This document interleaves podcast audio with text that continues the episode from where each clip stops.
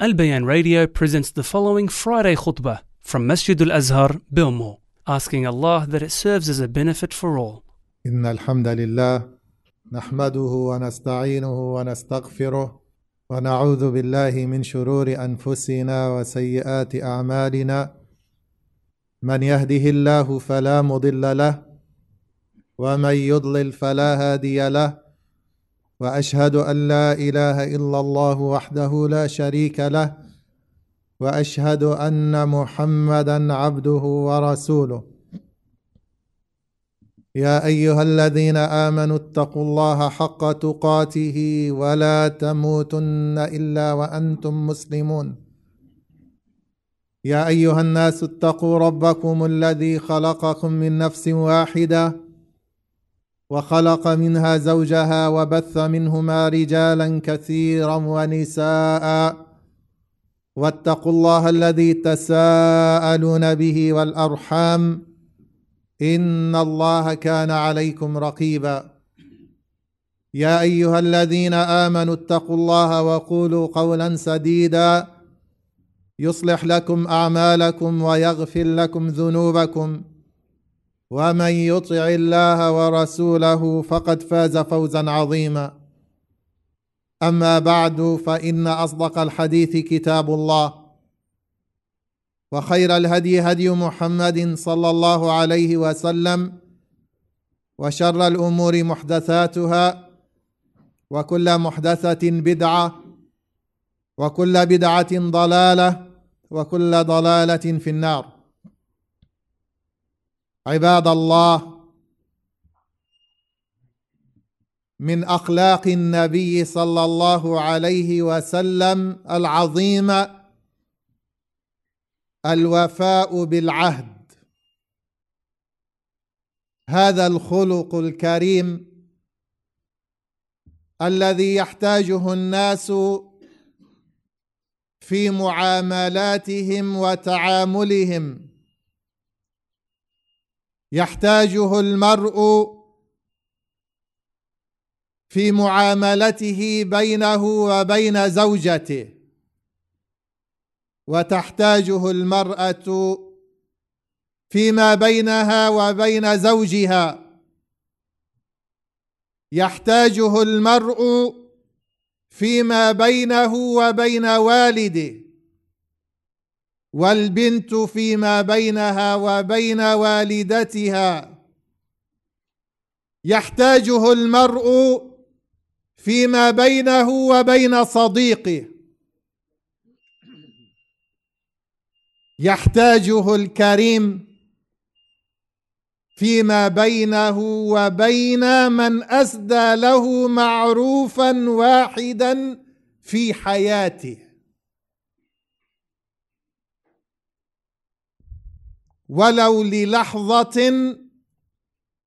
في حياته. يحتاجه الكريم لإسداء لإسداء المعروف لتلك اللحظة من الإحسان. ونبينا صلى الله عليه وسلم هو أجل إنسان وأعظم إنسان وأكرم إنسان. لذلك ورد عنه في هذا الباب الكثير الكثير من القصص عليه الصلاة والسلام.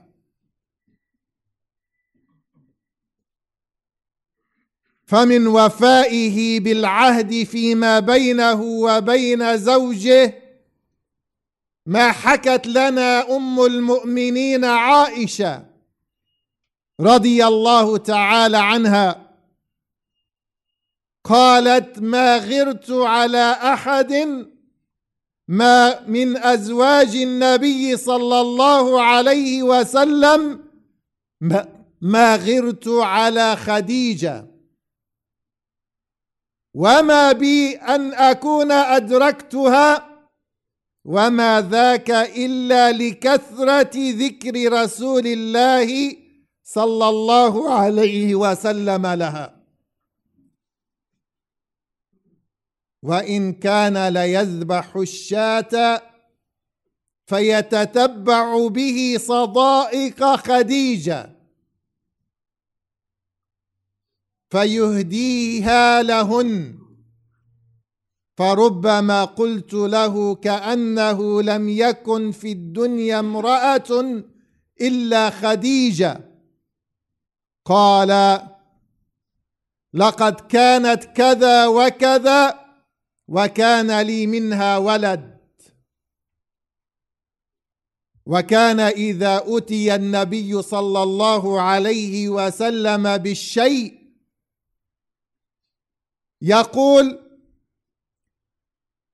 ابعثوا به إلى فلانة فإنها كانت صديقة خديجة. ابعثوا به إلى فلانة ابن فلانة فإنها كانت تحب خديجة.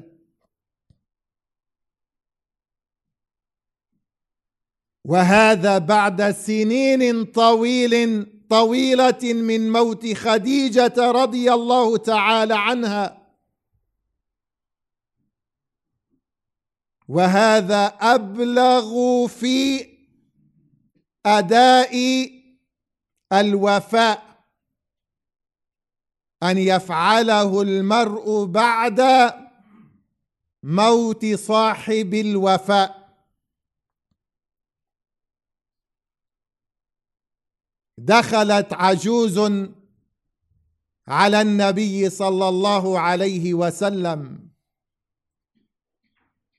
وهو جالس عند عائشة رضي الله تعالى عنها فقال من أنت؟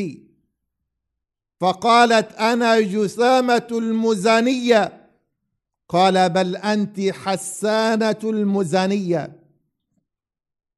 فغير النبي صلى الله عليه وسلم اسم هذا اسم هذه المرأة لأنه كان اسما قبيحا. فغيره إلى اسم جميل. وقال لها بل أنت حسانة المزنية. ثم قال لها النبي صلى الله عليه وسلم كيف أنتم؟ وكيف حالكم؟ وكيف أنتم بعدنا؟ فقالت بخير بأبي أنت وأمي يا رسول الله. فلما خرجت هذه العجوز قالت له عائشة رضي الله تعالى عنها تقبل على هذه العجوز هذا الإقبال؟ فقال لها النبي صلى الله عليه وسلم إنها كانت من صواحب خديجة وإنها كانت تأتينا زمان خديجة وإن حسن العهد من الإيمان. وإن حسن العهد من الإيمان.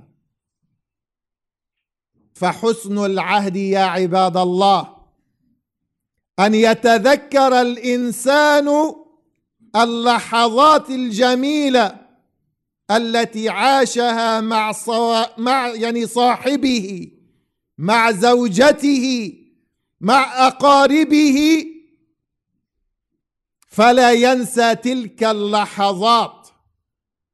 ويثني عليها خيرا ويجازي صاحبها عليها خيرا.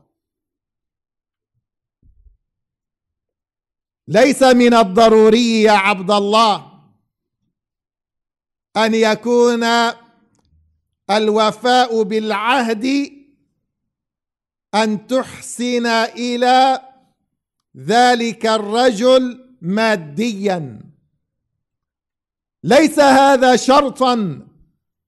قد تحسن وتوفي بالعهد بأن تذكره بالخير. أن تثني عليه أن تمدحه بين الناس. انظروا إلى فعل النبي صلى الله عليه وسلم مع أبي بكر الصديق رضي الله تعالى عنه.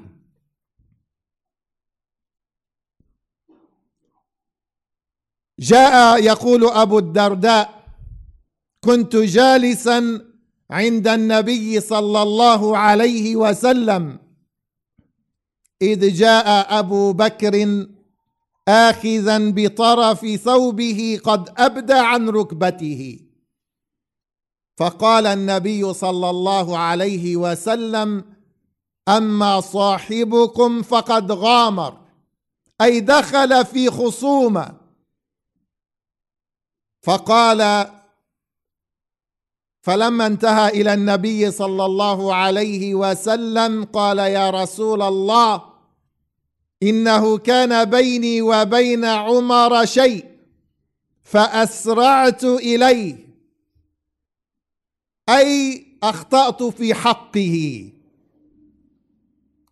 ثم ندمت فسألته أن يغفر لي فأبى فأقبلت اليك فقال يغفر الله لك يا أبا بكر ثلاثا. ثم ابن عمر ندم فجاء إلى منزل أبي بكر فقال أثم أبو بكر؟ قالوا لا. فأقبل إلى رسول الله صلى الله عليه وسلم فجعل وجه رسول الله صلى الله عليه وسلم يتمعر. يعني اشتد غضب النبي صلى الله عليه وسلم من فعل عمر فجعل وجه النبي صلى الله عليه وسلم يتمعر حتى أشفق أبو بكر وجث على ركبتيه. وقال يا رسول الله أنا كنت أظلم. فقال النبي صلى الله عليه وسلم إني بعثت إليكم فقلتم كذبت وقال أبو بكر صدقت. وواساني بأهله وماله فهل أنتم تاركوا لي صاحبي؟ فهل أنتم تاركوا لي صاحبي؟ فانظروا يا عباد الله كيف حفظ النبي صلى الله عليه وسلم الود لأبي بكر. وظل النبي صلى الله عليه وسلم حافظا للود لأبي بكر إلى آخر حياته. ففي مرضه الذي مات فيه خرج النبي صلى الله عليه وسلم عاصبا رأسه بخرقة فجلس على المنبر فحمد الله وأثنى عليه.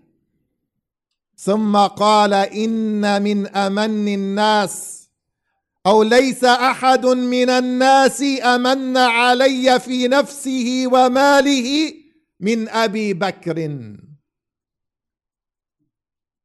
ولو كنت متخذا خليلا من الناس لاتخذت أبا بكر خليلا ولكن خلة الإسلام أفضل. سدوا علي عني كل خوخة في المسجد غير خوخة أبي بكر.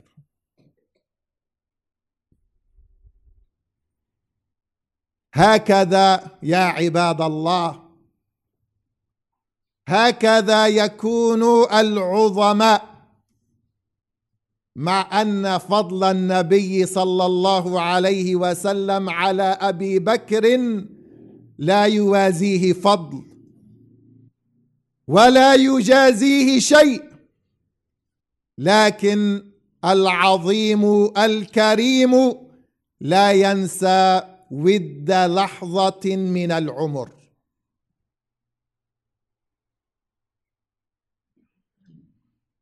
هكذا كان النبي صلى الله عليه وسلم مع صحابته جميعا.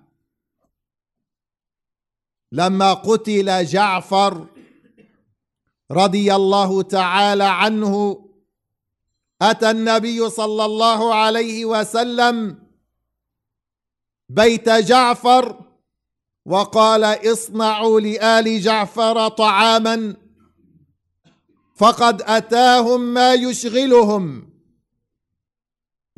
يقول عبد الله بن جعفر ثم أتانا بعد ثلاث.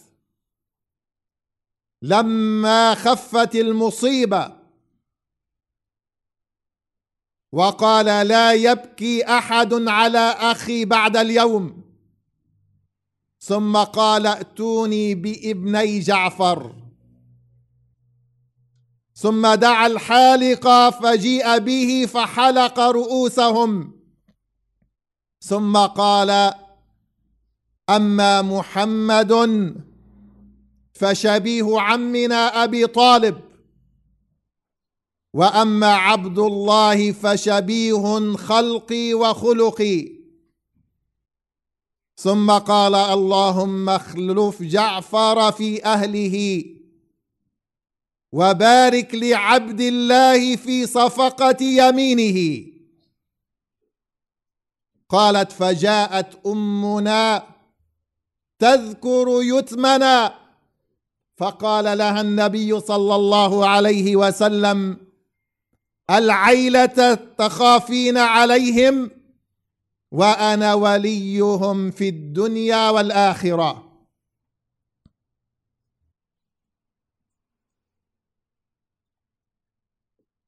لما كانت وقعة حنين يا عباد الله وغنم النبي صلى الله عليه وسلم غنائم عظيمة. فجعل النبي صلى الله عليه وسلم يقسم هذه الغنائم ويعطي بعض الناس يتألفهم على الإسلام ويعطي العطايا العظيمة حتى وجد الأنصار في قلوبهم شيء. تجاه النبي صلى الله عليه وسلم. حتى خرجت مقالة أنه يعطي قومه يعني قريشا وبعض قبائل العرب ولا يعطي في هذا الحي من الأنصار شيئا. ودخل على عليه سعد بن عبادة يخبره بذلك. فقال له النبي صلى الله عليه وسلم اجمع لي الأنصار في حظيرة. فدخل عليهم النبي صلى الله عليه وسلم فقال لهم ألم آتكم ضلالا فهداكم الله بي وعالة فأغناكم الله بي وأعداء فألف الله بين قلوبكم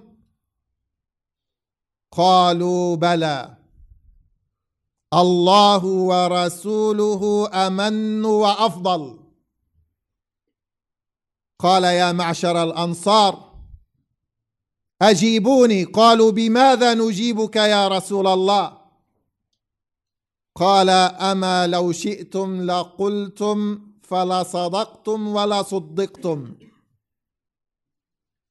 أتيتنا مخذولا فنصرناك وطريضا فآويناك وعائلا فواسيناك. قالوا الله ورسوله أمن وأفضل. فقال يا معشر الأنصار أتجدون في لعاعة من الدنيا؟ تألفت بها قوما على الإسلام وتركتكم لإسلامكم اما تحبون ان يرجع الناس بالشاة والبعير؟ وترجعون برسول الله صلى الله عليه وسلم في رحالكم؟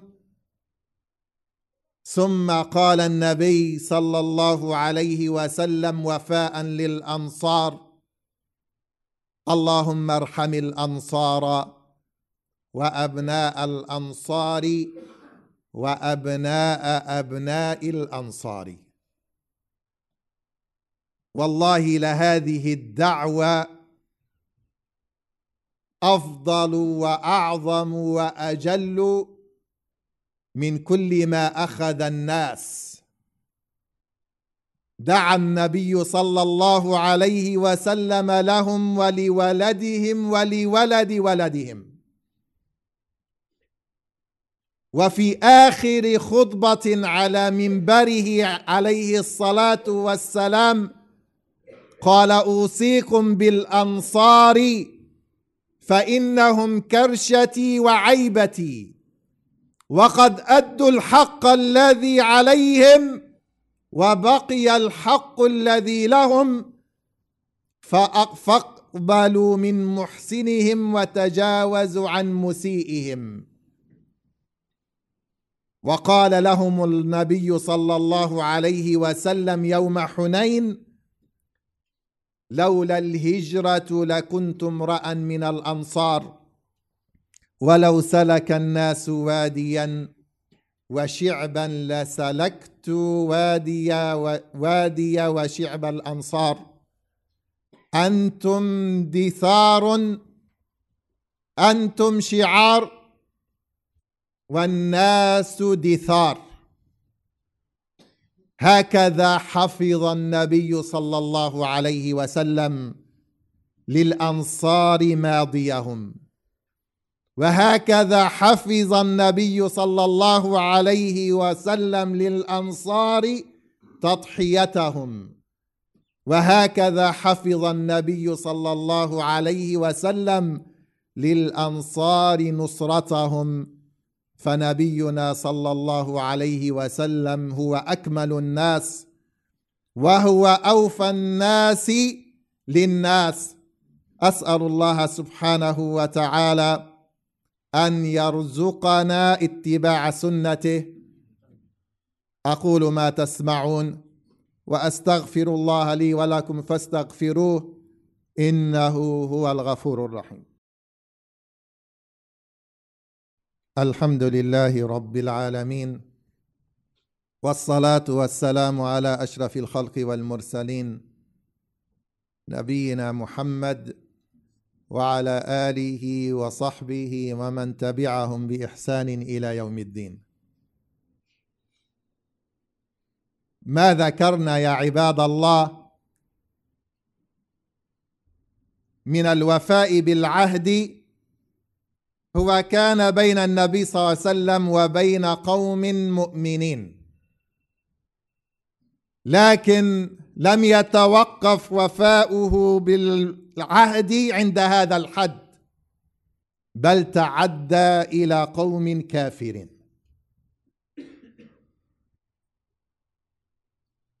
فمن وفائه بمن كفر وفاؤه لعمه أبي طالب. نحن نعلم ماذا ما قدم أبو طالب وما قام به تجاه النبي صلى الله عليه وسلم. فكيف كان النبي صلى الله عليه وسلم يقابل ذلك؟ كان يقابله بوفاء أعظم منه فقد كان نبينا صلى الله عليه وسلم حريصا أشد الحرص على دعوة عمه أبي طالب إلى الإسلام. وهذا أعظم ما تقدمه لمن أسدى إليك معروفا حتى أنه دخل عليه في مرض موته. ودعاه إلى الإسلام ولكنه أبى. فقال والله لأستغفرن لك ما لم أنه عنك. فأنزل الله قوله ما كان للنبي والذين آمنوا أن يستغفروا للمشركين ولو كانوا أولي قربى. من بعد ما تبين لهم أنهم أصحاب الجحيم.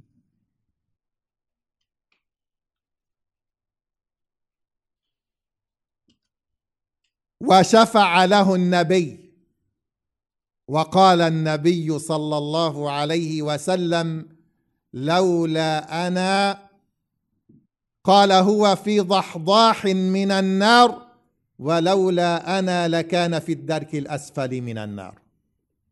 وهذه الشفاعة خاصة بالنبي صلى الله عليه وسلم. هذا في عمه. أما في غير عمه أيضا قابلهم النبي صلى الله عليه وسلم بالوفاء. في حدث عظيم من أحداث السيرة يبرز لدى النبي صلى الله عليه وسلم عظم هذا الخلق. هذا الحدث هو حدث بعد غزوة بدر لما وقع سبعون من قريش أسرى في يد النبي صلى الله عليه وسلم. سبعون رجلا من من قريش من رجالات قريش الكبار. فقال النبي صلى الله عليه وسلم لو كان المطعم بن عدي حيا ثم كلمني في هؤلاء النتنى لأطلقتهم له. هو كان ميتا لكن ذكره النبي بهذا وفاء لعمل قام به المطعم بن عدي. ماذا فعل المطعم بن عدي؟ لما خرج النبي صلى الله عليه وسلم إلى الطائف فرده أهل الطائف أراد النبي صلى الله عليه وسلم الرجوع إلى مكة وكان معه زيد. فقال أتدخل عليهم وقد أخرجوك؟ فقال له سيجعل الله من ذلك فرجا ومخرجا. فأرسل النبي صلى الله عليه وسلم رجلا من خزاعة. إلى المطعم بن عدي. وقال له وحمل له هذا الرجل رسالة عن لسان النبي صلى الله عليه وسلم. أدخل في جوارك. قال نعم. فأرسل المطعم بن عدي إلى بنيه وبني أخيه وقومه أن احملوا السلاح.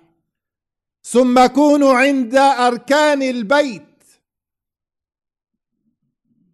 ثم قال ثم دخل على فرسه بسلاحه وقال إني قد أجرت محمدا فلا يهجه أحد. فلا يهجه أحد. لما رأى هذا الموقف أبو جهل رأى المطعم بن عدي بسلاحه ومعه قومه. قال أمتبع أم مجير؟ قال بل مجير. قال قد أجرنا من أجرت. ودخل النبي صلى الله عليه وسلم مكة آمنا. لم يجرؤ أحد أن يتعرض له بكلمة. وكان للمطعم بن عدي أيضا موقف جميل في نقد الصحيفة. فحفظ له النبي صلى الله عليه وسلم هذا الموقف. حتى بل حفظ لرجل حي أيضا في موقف صعب. في موقف صعب. يوم خرج المشركون للقاء النبي في بدر قال النبي صلى الله عليه وسلم من لقي البختري بن هشام فلا يقتله. والبختري خرج محاربا للنبي صلى الله عليه وسلم.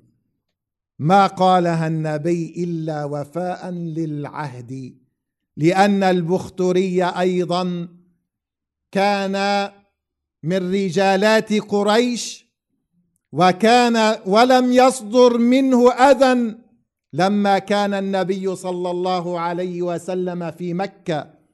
وسعى أيضا في نقض الصحيفة. يا عباد الله إذا كان هذا الخلق مع رجل كافر مع رجل محارب كيف بنا؟ ونحن يعني في تعاملنا ننسى حسن العهد.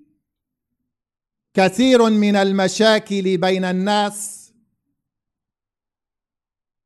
كثير من المشاكل تطرأ على الناس بعد عهد طويل من حسن العهد. يكون هناك فترة زمنية طويلة من حسن العشرة. من العمل معا في سيرة حسنة. ثم يطرأ مشكل خفيف فينسى كلا الطرفين ما كان من حسن العهد الطويل. نحن نقول المؤمن والكريم لا ينسى لا ينسى وداد ساعة. فكيف بوداد قد استمر لسنوات عديدة يا عباد الله؟ كونوا على هذا الخلق الكريم. لا تنسوا يا عباد الله حسن العهد فإن حسن العهد من الإيمان.